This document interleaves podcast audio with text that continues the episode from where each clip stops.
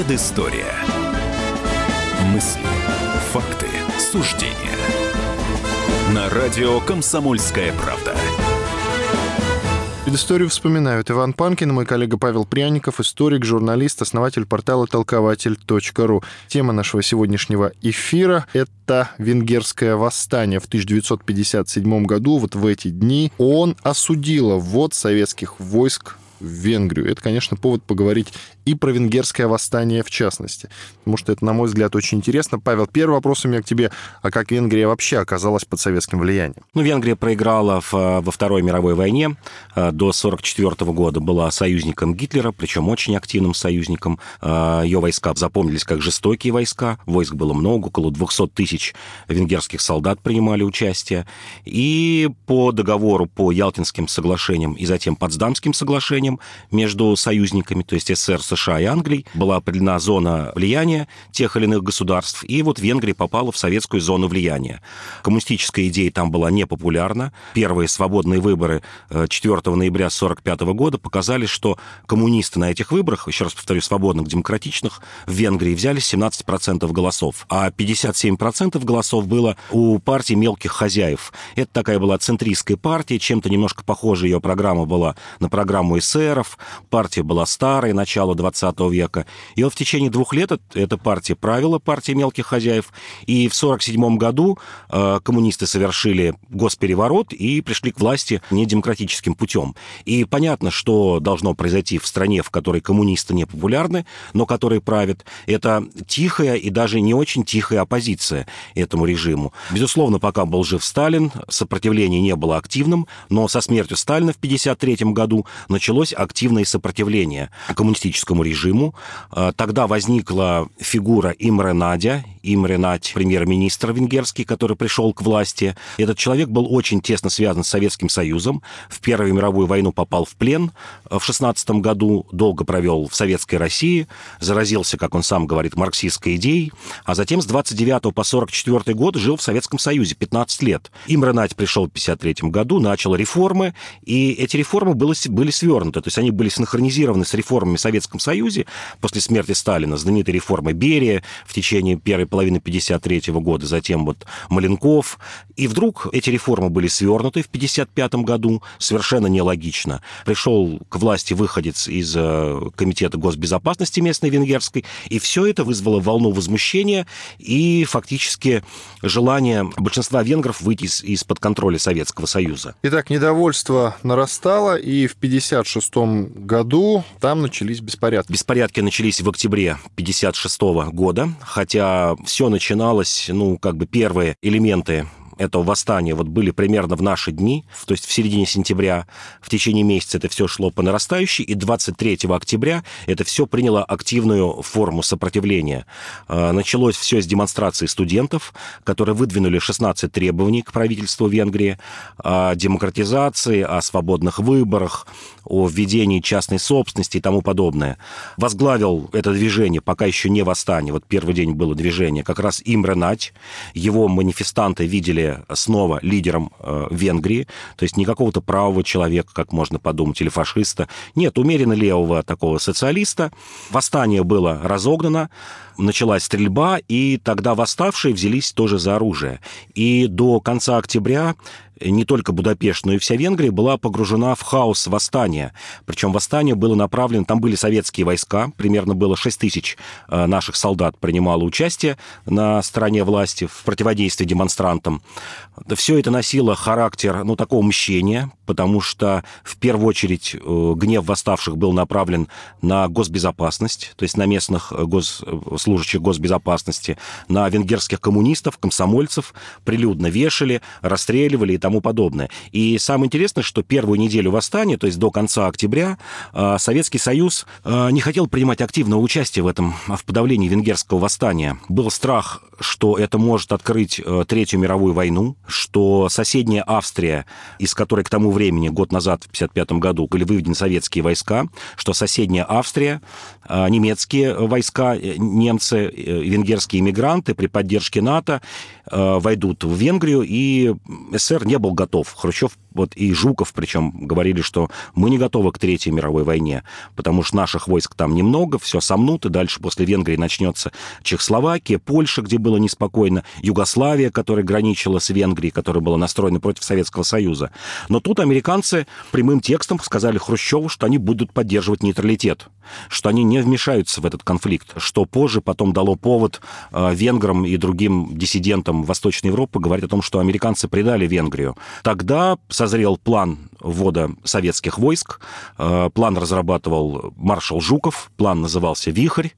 И в начале ноября советские войска вошли в Будапешт и принялись активно э, подавлять это восстание. В одном Будапеште было в ходе боев разрушено более 4000 домов. Ну, то есть это полноценная горячая война.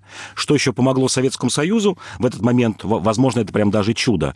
Прям примерно в эти же дни, конец э, октября, началось вторжение Англии и Франции в Египет, так называемый Суэцкий кризис. И это отвлекло во многом силы НАТО, взоры западной общественности. Венгерское восстание у них отошло на второй план, потому что прямо в эти дни началась война в Египте. Не помогло. Почему не помогло? А, ну, не помогло, потому что... Вот разрушены дома, войска вошли, были разрушены дома, но э, венгры почему-то не отступились. Не отступились, была активная борьба, а не помогло потому, что были превосходящие силы Советского Союза.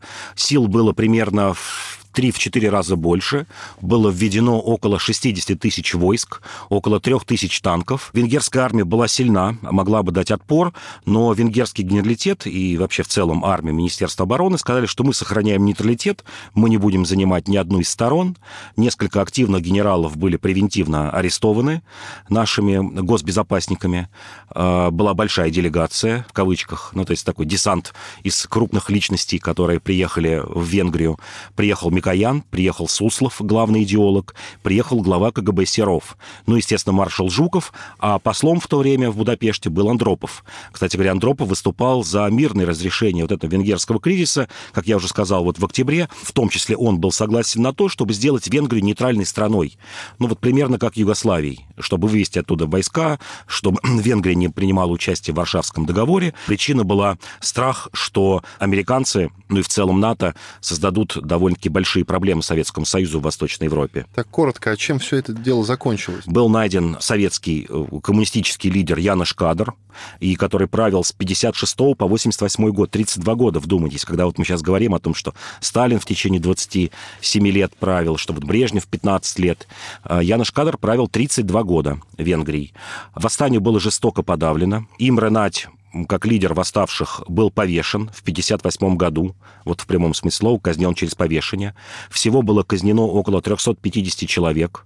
Примерно 4000 человек оказалось в тюрьмах, из них 900 человек в советских тюрьмах, активные зачинщики.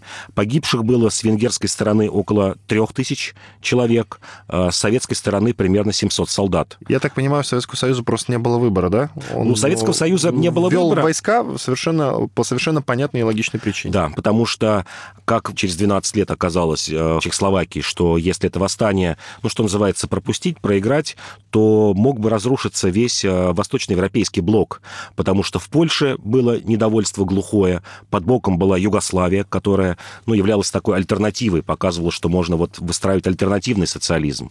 А Чехословакия было тоже слабое звено, и вот Получалось бы, что в, э, в орбите советского влияния оставался БГДР, где были наши войска, Болгария. Все, две страны. Вместо Варшавского договора и вместо э, сотрудничества восточноевропейских стран под названием СЭФ. Восстание было, да, поэтому подавлено. И это бы еще могло дать сигнал и антисоветским силам в Советском Союзе, потому что Венгрия граничила э, Западной Украиной. 56 год еще не были ликвидированы окончательно бандеровское подполье.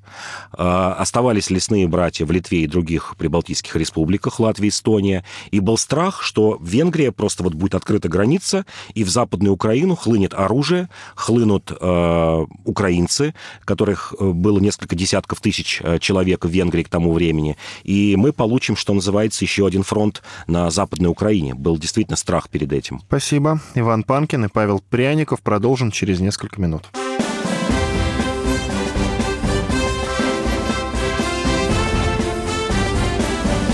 Предыстория. Мысли, факты, суждения.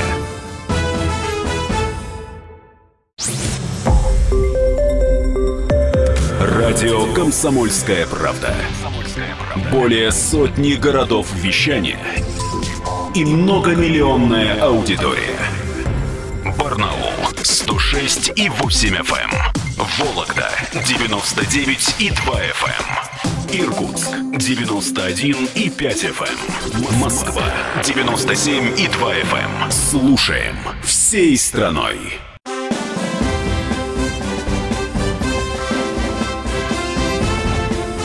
Предыстория. Мысли, факты, суждения. На радио «Комсомольская правда». Предысторию вспоминают Иван Панкин и Павел Пряников, историк, журналист, основатель портала толкователь.ру. 11 сентября 1971 года не стало Никит Хрущева, но говорить мы будем не об этом. Говорить мы будем о 13-дневном визите Никиты Сергеевича в США. А начался он 15 сентября, как раз в эти дни, в 1959 году. А с чего вдруг, Павел, Никита Сергеевич Хрущев собрался в США? Это был вообще первый визит советского лидера, и я бы сказал, российского лидера. Никогда до этого нога э, советских и российских лидеров не ступала в Соединенные Штаты Америки. А причина была проста. Хрущев поехал договариваться о разоружении, о разрядке, потому что было принципиальное решение всего советского руководства после смерти Сталина, вот начиная с 1953 года, что конфронтацию с Америкой и вообще с НАТО надо заканчивать, и надо решать ограничения э, гонки ядерного вооружений. И немецкий вопрос, который предполагал, что это государство может быть объединено в одно государство, то есть ГДР и ФРГ, что будет гарантирован безъядерный статус этой страны, и будет гарантировано, что объединенная Германия не войдет в НАТО, будет э, поддерживать нейтралитет. Это раз. А второе, это такая уже второстепенная, на мой взгляд, причина поездки в США, но для Хрущева она была очень важна, это своими глазами посмотреть Америку, ту страну, которую он обещал догнать и перегнать, и выбрать оттуда ну, какие-то наилучшие образцы хозяйственной деятельности. И в этом смысле визит действительно удался. А, Хрущев воочию увидел а, множество предприятий, заводов, у него было а, десятки встреч. Это была настолько насыщенная поездка, вот за эти 13 дней Хрущев объехал всю Америку. Приехал в Вашингтон, затем у него была Калифорния, несколько городов, Лос-Анджелес, Сан-Франциско, затем штат Айова, где он э, встретился с фермером Гарстом и вот увидел эти бескрайние кукурузные поля в Америке, заразился вот кукурузой, именно там он. Затем был Питтсбург, стали литейные заводы, затем снова Вашингтон. И везде, еще раз повторю, были десятки встреч. И везде он смотрел э, что-то, что называется, наматывал на ус. Например, в Лос-Анджелесе он увидел, как действует существует магазин самообслуживания, супермаркет и столовые самообслуживания. И тогда было по приезде в Советский Союз принято решение открывать такие магазины, универсамы и в Советском Союзе, и фабрики самообслуживания. Более того, а, попытаться их автоматизировать. Вот первые автоматы по продаже там каких-то снеков, э, каких-то товаров. Газированная вода. Газированная вода, все это, это прочее, все оттуда. Все оттуда. Э, еще раз говорю, кукуруза, стали литейные заводы, э, попытка договориться с американцами о новой волне индустриализации, о том, что Советский Союз будет закупать поточные линии высокотехнологичные э, и монтировать их в Советском Союзе. А, была встреча с Эйзенхауэром, со множеством сенаторов. А, была встреча в Голливуде с американскими актерами, с гильдией киноактеров, с режиссерами. И Хрущев понял еще раз как бы правильность того, что кино — это главный организатор и главный пропагандист, и после, этого, после этой поездки в Америку было увеличено в три раза финансирование кинематографии в Советском Союзе. Вообще вот там все знаменитые фильмы 60-х годов, который сейчас является символом советской культуры, это вот все возникло после поездки Хрущева в Америку. В этом смысле она была, конечно, очень важна. Другое дело, что результаты э, не были такими, как задумывал Хрущев, и здесь была вина Соединенных Штатов Америки. Вина в первую очередь состояла в том, что в 60-м году знаменитый инцидент, когда был сбит американский разведывательный самолет У-2 вместе с летчиком Пауэрсом, который спасся, а, это вызвало бурю возмущения, потому что американцы, ну, все знали, что американцы делают эти разведные полеты, вплоть до того, что летали над Москвой, над Ленинградом американские самолеты на большой высоте, у нас не было средств ПВО для того, чтобы сбивать, и вот впервые был сбит этот самолет. Хрущев э, послал ноту Эйзенхауэру, он ждал, что американцы извинятся и публично будут гарантировать, что эти полеты прекратятся. Эйзенхауэр на это не пошел, и вот эта разрядка так неожиданно была свернута. Вот примерно полгода существовала эта эйфория Хрущева от поездки в Америку, эйфория от того, что вот сейчас договоримся с Соединенными Штатами Америки о разрядке, о мирном сосуществовании, и вот весной 60-го года это все вот так, таким неожиданным образом разрушилось. А чем руководствовался Никит Хрущев, когда вот собирался вот в этот 13-дневный тур в США?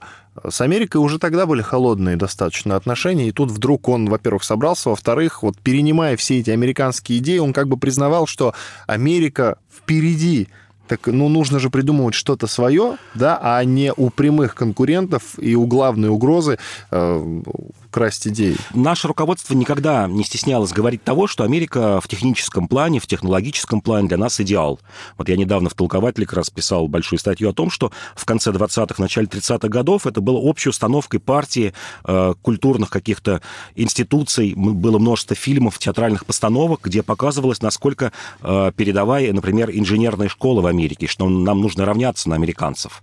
Другое дело, что это все разделялось, как я вот сказал бы, на несколько составляющих. Если, например, в 90-е годы Америка признавалась, ну, таким идеалом во всем, что называется, и в образе жизни, и в политической системе, и в культурной, то вот в советское время очень четко разделяли э, этот образ на несколько частей. То есть ничего зазорного нет в том, чтобы технологически что-то принимать, технологические новшества, но, например, политическую систему и культуру разделять, делать как бы их э, на собственной основе, на советской, на, на русской школе. И вот это было четкое разделение. И от Америки тогда перенимали все страны. То есть и Европа была, отставала на несколько десятилетий, еще разрушенная войной. Там с окончания войны 14 лет прошло. Какая-нибудь там Германия еще частично в руинах лежала. И ничего зазорного никто в этом не видел. Как я еще раз говорю, просто разделяли технологическую э, составляющую, ту, на которой можно равняться, и, например, политическую и культурную часть. Тоже Хрущев, он посещал Америку вот в 59 году, у него было несколько встреч, например, с профсоюзными деятелями. И Хрущев очень четко говорил, говорил, американцы, кстати говоря, общественность, пресса соглашались. Он говорил, что, слушайте, даже у нас в Советском Союзе нет такого, например, расовой сегрегации, когда вы неграм платите э, там в несколько раз меньше зарплату за одну и ту же работу. У вас э, слабо представлены женщины на производстве и в политике, и в сфере масс-медиа. И, в общем, американцы соглашались. Они, наоборот, видели, что в, этих, э, в этом отношении Советский Союз передовой, и можно у Советского Союза брать эти нормы. И, и брали? Вот, вот, брали. Брали, потому что и профсоюз профсоюзное движение и движение против расовой сегрегации, оно видело своим идеалом Советский Союз. Э, равную оплату труда, равные права для людей э, с разным цветом кожи, для женщин и мужчин. Это все считалось, что американцы не считали зазорным, наоборот, это перенимать у Советского Союза. Так, а как э, далее после этого визита 13-дневного у Хрущева складывались отношения с Эйзенхауэром? А, примерно полгода, как я уже говорю, была эйфория. Эйзенхауэр должен был летом 60-го года посетить Советский Союз. Должна была быть ответная встреча, на которой был бы уже более предметный разговор о разоружении, о том, что, например, вся Европа будет безъядерная, что ядерное оружие американское не будет в Европе, в Турции, а Советский Союз не будет размещать ракеты в Восточной Европе. Это был такой вот первый шаг. О запрете ядерных испытаний, о производстве новых боеголовок боеголовок, то есть вот все бы ограничилось несколькими сотнями э, боеголовок. И до мая 60-го года вот все жили в ожидании, весь мир, не только Советский Союз и Америка, весь мир жил в ожидании, что наконец-то конфронтация, холодная война, ну пусть не совсем будет окончена, но такие самые какие-то жесткие рецидивы этой войны будут прекращены. То есть, насколько я понимаю, вот тогда, в 1959 году, когда Хрущев отправился в США, он, в принципе, положил начало мирному развитию отношений с Соединенными Штатами Америки, да? Да. И Эйзенхауэр, я хочу подытожить, все это испортил. То есть Карибский кризис, по сути, начался именно из-за того, что Эйзенхауэр э, отправил тот разведывательный самолет. Да, и тот разведывательный самолет, и Эйзенхауэр принял решение о размещении ракет э, в Турции, которые были бы непосредственной близости от Советского Союза. Это и вынудило Советский Союз начать э, поставку ракет на Кубу, чтобы показать, Это что... Это были ответные меры. Ответные меры, что если вы ставите ракеты в нескольких сотнях километров от Советского Союза, а Кавказ, например, там вообще получался в десятках километрах, то мы в ответ поставим ракеты тоже в 100 100 километрах от Америки. Но Хрущев, насколько я знаю, и э, с другими американскими лидерами встречался потом, да? Он встречался с Кеннеди. Кеннеди еще был молодым, а, как раз именно в, во время этого визита. А, ну, как-то он ему там не запомнился. Потому что еще он не был политическим лидером 59 год, еще не, знали, не знал никто, что он будет будущим президентом э, Соединенных Штатов Америки, но у, у самого Кеннеди Хрущев запомнился как человек, с которым можно вести диалог и разговаривать. И именно Карибский кризис был прекращен по этой причине, потому что в Америке находилось много ну, таких горячих голов. Э, прежняя администрация Эйзенхауэра была очень военизированной. Вот нынешняя администрация Трампа э, похожа на администрацию Эйзенхауэра. У Трампа сейчас три генерала, которые ведают почти всей политикой. У Эйзенхауэра было четыре генерала, которые ведали политикой, не гражданские лица. И Хрущев э, показал, что с ним можно разговаривать э, спокойно и рассудительно. И именно это предотвратило Карибский кризис. Еще раз повторю, горячие головы в США говорили, что нужно начинать чуть ли не ядерную войну. И как минимум уничтожить эти ракеты на Кубе и саму Кубу. А Кеннеди на это не пошел он верил в то, что Хрущев готов к диалогу, что это цивилизованный человек. Понятно, спасибо. Иван Панкин, Павел Пряников, историк, журналист, основатель портала толкователь.ру. Через пару минут продолжим.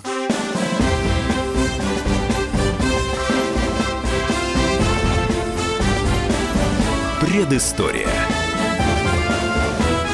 Мысли, факты, суждения –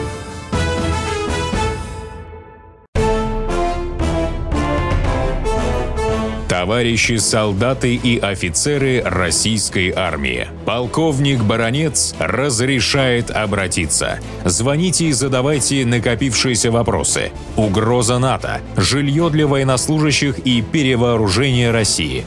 Обо всем этом Виктор Баронец знает лучше других. Программу «Военный ревю» слушайте по будням с 5 вечера по московскому времени.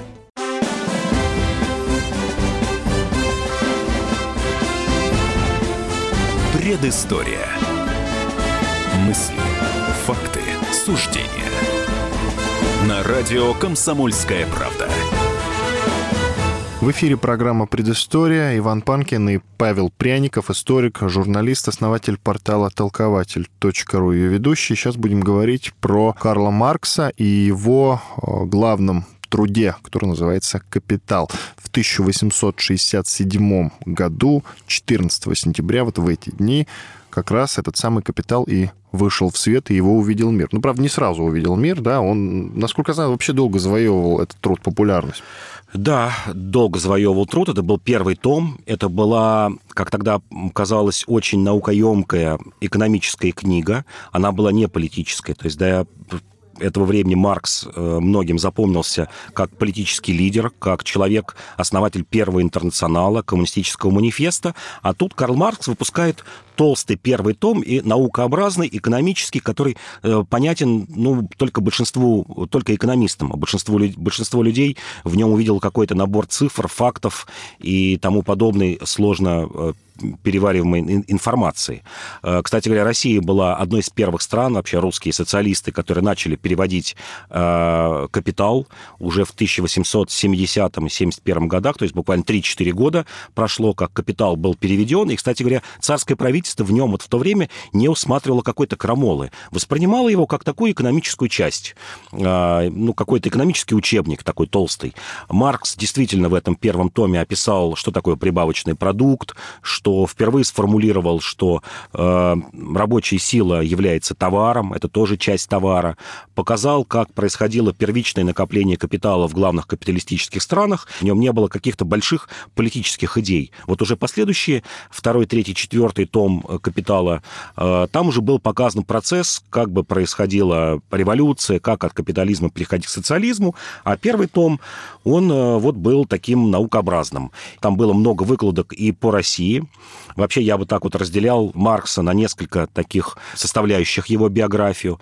Маркс до начала 1860-х годов не очень хорошо понимающий Россию, плохо относящийся к русским и к России. И вдруг такая резкая перемена, когда он решил э, изучить русский язык, он действительно в совершенстве выучил русский язык Маркс за несколько лет, с начала 1860-х годов, и он кардинально поменял свой взгляд на Россию. 40-е, 50-е годы, особенно во время Крымской войны Маркс ярый противник России. Он считал, что Россия это азиатская варварская страна, которая несет, ну, там, как минимум Европе, а то и всему миру вот такой же варварский взгляд, и потом резкая перемена. Он считал, что Россия — это самое, вот это знаменитое его выражение, Россия — это самое слабое звено империализма, что, возможно, как раз первая социалистическая революция произойдет именно в России, потому что слабое звено. Да, Россия не прошла все те этапы, которые описаны у Карла Маркса в «Капитале», что вот сначала феодализм, потом развитие капитализма, и только когда будет много пролетариата, э, капитализм может смениться социализмом. В России этого не было, но, тем не менее, Маркс усматривал, что, несмотря вот на отсталость, экономическую отсталость России, э, в ней может произойти первая социалистическая революция. А разве когда Маркс э, писал «Капитал», он не на советских социалистов рассчитывал главным образом? Ну нет, это был все же... Э, Маркс всегда считал, несмотря на то, что вот у него поменялось отношение в 60-е, 70-е годы э, к России, он всегда считал, что передовая социал-демократическая мысль, она живет в Германии, что, в общем, вся Европа и весь мир равняется на германский социализм, на то, как вот он должен был бы устроить в Германии. А, Маркс верил, что именно из Германии и придет распространение социализма а, в другие страны мира. В чем-то даже было воздействие русских социалистов на Маркса. Маркс, вот говоря современным языком, просто фанател от Чернышевского. Он выучил во многом русский язык из-за того, чтобы читать в оригинале статьи Чернышевского и переписываться с ним. И был еще экономист, сегодня вообще почти неизвестный, если это я эту фамилию назову, русский экономист Флеровский. Вот два человека, которых читал Маркс, на кого равнялся, это Чернышевский и Флеровский. Флеровский был знаменит тем, что он проехал почти всю Россию, и в каждой России вот сухо э, фиксировал, безэмоционально, что в, в каждой губернии происходит, как там происходит первичное накопление капитала, как там живут крестьяне, как развивается промышленность. И Маркс очень многое черпал черпал из этих трудов русского экономиста Флеровского. А в Чернышевском он видел идеал ну, такого социалиста, революционера, как должна была бы происходить революция. Э, что он подчеркнул из Чернышевского? Он считал, что русское крестьянство отсталое, как и Чернышевский. Оно находится в ну, как он вот в, прям, в прямом смысле слова прямо употреблял это выражение, в первобытно-общинном состоянии, то есть это еще докапиталистическая система, русская община. Но благодаря тому, что в этом первобытно-общинном состоянии есть элементы социализма, Россия легко сможет перейти, русское крестьянство, от докапиталистической эры в социализм. И первым об этом писал Чернышевский, который как раз во многом критиковал бакунинцев, которые считали, что без Германия того... зло что Германия зло, что э, сначала должен прийти вот все ужасы капитализма, Россия должна пройти, только после этого будет социализм. А вот Чернышевский считал, что это не так, что мы сможем перепрыгнуть э, вот эту стадию и установить социализм. И Маркс, когда это читал, хотя это шло в разрез э, с идеями Маркса, вот такого раннего и среднего Маркса 60-х годов, о том, что без установления капиталистических отношений может быть социализм, но вот он соглашался с Чернышевским и видел в нем одного из лучших мыслителей вообще мира. Сегодня Чернышевский практически забыт, или там его произведение знаменитое «Что делать?» высмеивается, считается, что это какая-то такая билетристика. Маркс был очень большого мнения о Чернышевском. А вот тогда, когда «Капитал» вышел в 1867 году, во-первых, были ли какие-то социалисты в Российской империи, и э, в Российской империи получил ли этот труд, интерес какой-то у людей? Да, ну вот первый, если вопрос, социалисты были, это были бакунинцы, у Маркса была страшная борьба с бакунинцами. Это такие анархисты, э, ну, отчасти народовольцы, больше всего же анархисты. Э, потому что Бакунин хотел взять под свой контроль первый интернационал, это раз. А второе, потому что Бакунин видел идеалом Европу как союз э, немецких народов и панславистский союз. А Маркс считал, что соединение всех славян в одно большое государство под лидерством э, России принесет несчастливые беды в Европе и вызовет мировую войну, потому что Англия, Франция и Германия не смогут спокойно смотреть на такое большое влиятельное государство, что Первая мировая война произойдет именно из-за славянства. Ну, то не говорили, что Первая мировая война, империалистическая война. И, в общем, здесь Маркс оказался прав когда э, Первая мировая война началась именно из-за славянского вопроса в Австро-Венгрии. Австро-Венгрию э, Маркс считал больным человеком Европы, соглашался э, с тем, что, в общем, государство это обречено, и из-за него будут большие беды в Европе. Вот Бакунина он знал как социалиста, но боролся. К концу 60-х годов практически, ну, кроме бакунинцев, социалистов не было, но после того, как вышел «Капитал Маркса», появился Плеханов. Плеханов, ну, с которым Маркс еще не успел так, из того, что умер в 1883 году, каких-то больших отношений завязать, но вот с Энгельсом э, у Плеханова были очень хорошие отношения. И до появления Ленина, то есть до начала 20 века, главным социалистом и главным таким проповедником марксизма и этой книги «Капитала Маркса» был Плеханов. А... а популярность, да, среди экономистов капитал Маркса был очень популярен. Не социалистов, а, а именно экономистов. Он спокойно издавался в Российской империи, это капитал, первый том. И многие считали его вот с, с методологической точки зрения очень хорошо написанной книгой, что вот все экономисты должны описывать проблемы примерно так, по той методологии, как вот это было описано у Маркса. А он был в Российской империи, Карл Нет, Маркс? в Российской империи не был. А сколько всего томов э, «Капитала» вышло? Четыре тома. Уже Чем вышли. они отличались друг от друга? А это было развитие идеи э, Маркса о том, как придет социализм, как должен быть устроен социализм. Там уже много теорий. А, уже тогда вот последующие тома «Капитала» Маркса ну, считались опасными, были запрещены э, в Российской империи и там, в частности, в, в других странах, в Турции, например. И считалось, что это уже социалистическая книга, уже книга пропагандистская. И Маркс там действительно очень много писал, в том числе о России писал, вот уже о крестьянской общине. Маркс там вывел э, такое исключение собственных правил, как азиатский способ э, хозяйства. Ну, кто-то говорит азиатский способ капитализма, ну, такого хозяйства. Это такой гос, госкапитализм, когда собственность принадлежит не конкретным капиталистам, э, у которых там происходит конкуренция друг с другом, а когда принадлежит бюрократии. Бюрократии и какой-то верхушке, как это потом оказалось и в Советском Союзе. Э, многие как раз э, социалистические диссиденты, левые диссиденты, критиковали сталинизм именно за то, что это вот такой вариант азиатского способа производства, что Маркс был прав. И усматривали в сталинизме как раз ну, такую пародию на социализм обращались все время к Марксу и говорили, что, вот видите, Маркс описывал, что нужно не допускать такой способ производства. Во многом он даже хуже классического капитализма а, с частной конкуренцией, потому что здесь еще прибавляется к классическому капитализму монополии. Монополии на все. Монополии на власть, монополии на способы производства. Как и почему Ленин пришел к мысли, что вот э, труды и идеи Карла Маркса нужно положить в основу коммунизма, социализма? Положил в основу марксизма он потому, что марксизм, ну что называется, по полочкам разжевал, как развивается капитализм, как пролетариату завоевывать власть и как устанавливать социализм, и дальше как его развивать.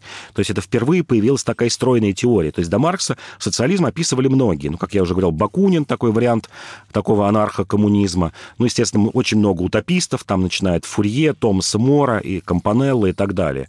Но никто, кроме Маркса, не смог вот так стройно, методологично, ну, что называется, эпизод за эпизодом описать. Вот как работа над сценарием. Вот в каждом сценарии есть эпизод, подробно прописана каждая минута фильма, э, что в этом эпизоде делают актеры, режиссеры, осветители.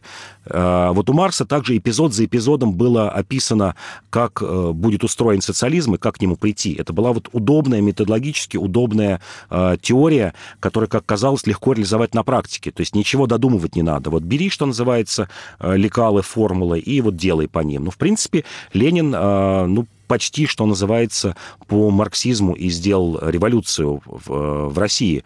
Действительно, он опирался на пролетариат. Революция произошла в Петрограде, город, в котором была наивысшая концентрация пролетариата. То есть везде в момент революции э, Октябрьской, ну, везде было спокойно на остальных э, территориях Российской империи. То есть революция произошла в одном городе фактически.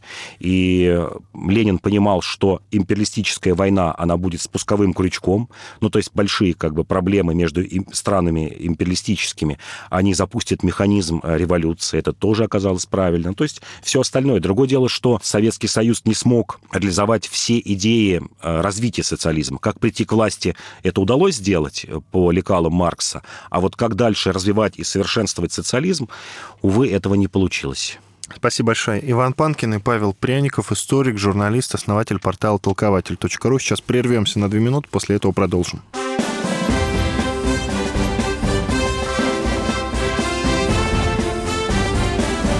Предыстория. Мысли, факты, суждения.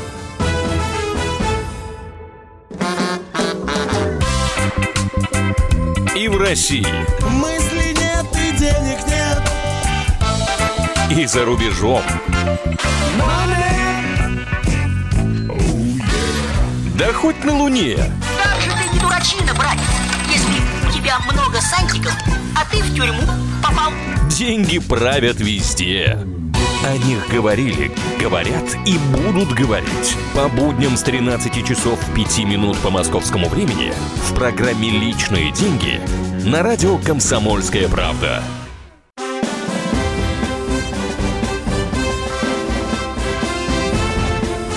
Предыстория. Мысли, факты, суждения.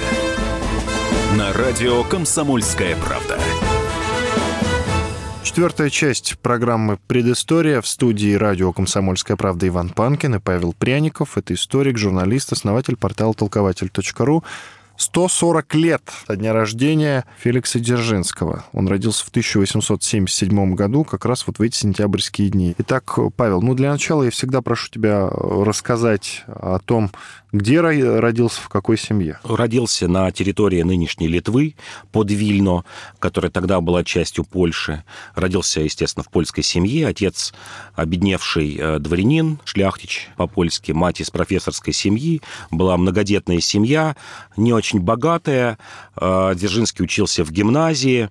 Э, до 16 лет мечтал стать ксензом, то есть таким священнослужителем в католической церкви, очень хорошо знал священное писание, но потом вот произошло разочарование у него в, в католической церкви, и вот в таком молодом возрасте, в 16 лет, он начал принимать участие в революционном движении. И вся дальнейшая его жизнь — это жизнь, посвященная революции.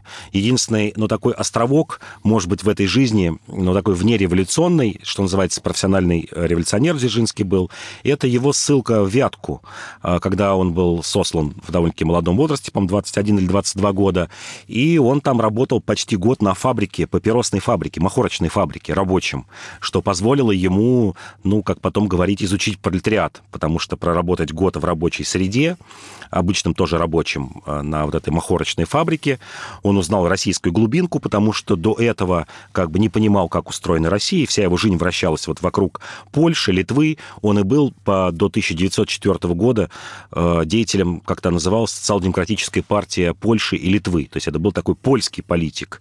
И вот неожиданным образом его тюремные сроки и ссылка э, на территории России повлияли на то, что он, в общем, неплохо знал Россию, ее устройство, пролетариат, крестьянство и прочее. И вот до революции он в общей сложности провел почти 10 лет в тюрьмах. И в том числе в одиночках. Это Орловский Централ, Бутырка. И в последующем это, конечно, сказалось на его здоровье. Дзержинский умер молодым еще. 49 лет не было, 48,5 лет умер от туберкулеза. Как раз вот в этих в сырых одиночных камерах тюремных заразился туберкулезом и так и не смог от него и излечиться. Всю, и всю жизнь проболел практически. Но прославился-то э, и вошел в историю он как Железный Феликс, как создатель ВЧК да? То да. есть он, в принципе, самый, самый первый и самый главный чекист в истории Советского Союза, да? Потом были Егода, потом был Берия, Ежов ну, между да, Минжинский, ними. Минжинский, да. Егода, угу. Ежов, Берия, да, создатель ВЧК. И ты мне как-то говорил, что Дзержинского можно среди них поставить на первое место. Да, на первое место можно поставить. Часто ему вменяется в вину красный террор. Безусловно, никто не снимает вину с ранней советской власти за красный террор, но я всегда говорю, что этот террор был ответным, что был и белый террор. В общем, когда происходит гражданская война, в ней нет правых и виноватых. Любая гражданская война протекает с кровью. Вот если мы возьмем гражданскую войну в США 1861-65 годы, гражданская война в Испании 36 год, гражданская война в Мексике, ну, то есть любая гражданская война в Китае, любая гражданская война, неважно, и даже если это Европа, она всегда проходит с кровью, и всегда как есть... любая война вообще, в принципе. Да, да, всегда есть две стороны неправых. Но в дальнейшем Дзержинский показал себя, я бы так сказал, как такой вот левый-левый демократ. Потому что Дзержинский был одним из инициаторов перехода к НЭПу. И вообще очень многие забывают о том, что, в общем-то, ЧК это был такой небольшой эпизод э, жизни Дзержинского. Э, уже в 21 году он нарком путей сообщения, и дальше, пожалуй, вот у него начинается хозяйственная жизнь. До его смерти в июле 26 года, и вот с 21 последние пять лет жизни, Дзержинский это хозяйственник. Он формально оставался действительно главой НКВД, главой ОГПУ, но Э, фактически бразды правления перешли к Минжинскому и Егоде. И вот я бы сказал, что 90% своего рабочего времени Дзержинский тратил на хозяйственную работу. Э, он нарком путей сообщения, а с 24 года, с февраля 24 года, вот буквально месяц, там несколько недель прошло после смерти Ленина, и Дзержинский фактически становится премьер-министром, начальником ВСНХ, Совет по народному хозяйству возглавляет. И э, НЭП и индустриализация – это дело рук Дзержинского.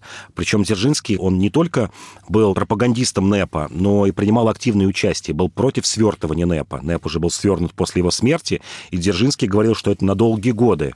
Но вот прогноз Дзержинского был, что НЭП нужно как минимум в течение 20-30 лет держать. То есть э, Дзержинский был за мелкого хозяина, за мелкий частный бизнес, за концессии, за золотой червонец, вот рубль. И Первым как раз, ну вот последние полгода жизни, это примерно с начала 26 года, э, Дзержинский принимает активное участие в планах по индустриализации, по активному сотрудничеству, как раз вот то, что мы сейчас в предыдущих частях говорили, с США, как самой такой высокотехнологичной державой того времени, и с Германией. И частично уже какие-то первые планы по модернизации и строительству э, новых предприятий, все это произошло уже при Дзержинском. Например, это Керченский металлургический завод, 26 год, который вот был уже э, сделан иностранцами и по иностранным технологиям. И Дзержинский был таким вот категоричным, э, что называется, фанатиком индустриализации и считал, что без дружбы с Западом и одновременно без того, чтобы в России продолжался, в Советской России НЭП, мы не сможем построить сильное и высокотехнологичное государство. С началом 30-х годов самым страшным преступлением в Советском Союзе был троцкизм. А насколько я знаю, у Дзержинского со Сталином были разногласия по части идей Троцкого. Вот э, Дзержинский согла- соглашался в чем-то часто с Троцким, и Сталину это жутко не нравилось. Расскажешь об этом? Да, э, ну, во-первых, он поддержал Троцкого в начале 18 года, когда был Брестский мир, э, когда Дзержинский выступил противником Брестского мира. В то время он называл себя левым коммунистом, но это такая вот фракция среди большевиков была, которые считали, что нужно продолжать войну с Германией. Он поддержал Троцкого.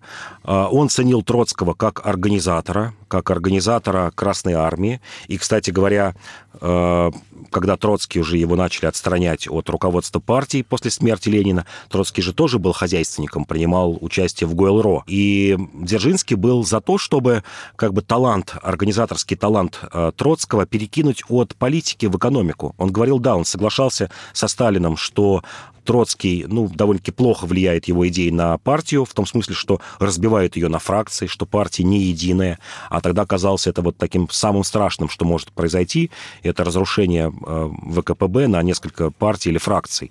Но, тем не менее, что Троцкого надо поддержать на хозяйственных постах, потому что Троцкий, это, еще раз повторю, прекраснейший организатор. Вот такой методолог можно назвать, который может выстроить всю систему э, отношений в той или иной отрасли. И, кстати говоря, этим же отличался Дзержинский. Ну, остались воспоминания людей, которые работали в наркомате путей сообщения, а, как Троцкий организовывал работу железных дорог вот сразу после гражданской войны, когда было все разрушено, когда было страшное воровство, когда не было паровозов, э, когда было ликвидировано паровозостроительство. Ну, вот ничего нет, пустое место. Железные дороги, кровеносная система экономики. И Дзержинский буквально за полтора года отладил систему работы железных дорог, и к ним, кстати говоря, никогда вопросов не было ни в течение 20-х, 30-х годов, и даже во время Великой Отечественной войны. Вот, вот уж что работало в советской экономике отлично в сталинское время, так это железные дороги. Кстати, о воровстве. Расскажи, пожалуйста, о том, участвовал ли действительно Дзержинский в разорении церквей и разграблении церковной утвари для продажи за границу. Ну, это не сам Дзержинский, это было поручение Ленина, конечно. Но он исполнитель. ВЧК, да, исполнитель, да, безусловно. Но все немножко забывают тоже о том, как это все происходило, потому что изначально Ленин попросил Русскую Православную Церковь, ну, что называется, проявить акт милосердия, добровольно отдать э, часть этих ценностей, даже не все, разговор шел не обо всех ценностях, а часть этих ценностей. В ответ э, Русская Православная Церковь объявила, что ничего не даст, более того, стали закапывать, э, просто прятать эти драгоценности, чтобы они никому не достались остались, например, монастыри в Оптиной пустыне. До сих пор ищут эти клады знаменитые монастырей, в частности, оптинских. Вот недавно как раз читал, что опять новые экспедиции, которые вот ищут там 6 или 7 мешков, зарыты с золотом, бриллиантами, которые бы вынесены из этих монастырей. Но, как я говорил, время было военное, время было жестокое с обеих сторон. Э, церкви также грабили и белые, знаменитый поход э, мамонтовцев, когда они пришли нагруженные добычей из-под Воронежа этих церквей и вывезли потом, кстати говоря, в Европу. Э, все 20-е годы в Врангель э, и люди, близкие к Врангелю, распродавали церковные ценности в Европе. Это, в общем, хорошо известный факт, но который почему-то те же вот монархисты и приверженцы белой идеи об этом не очень любят говорить.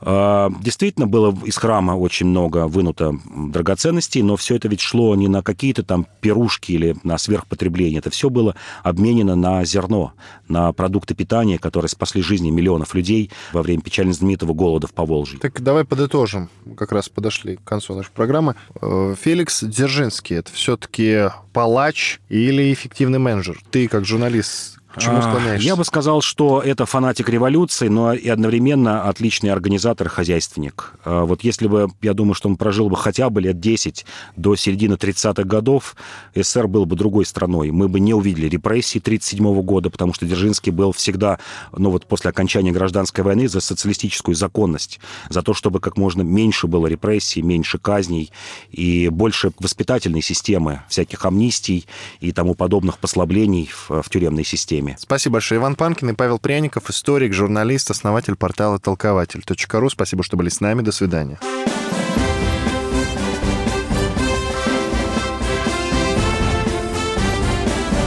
Предыстория.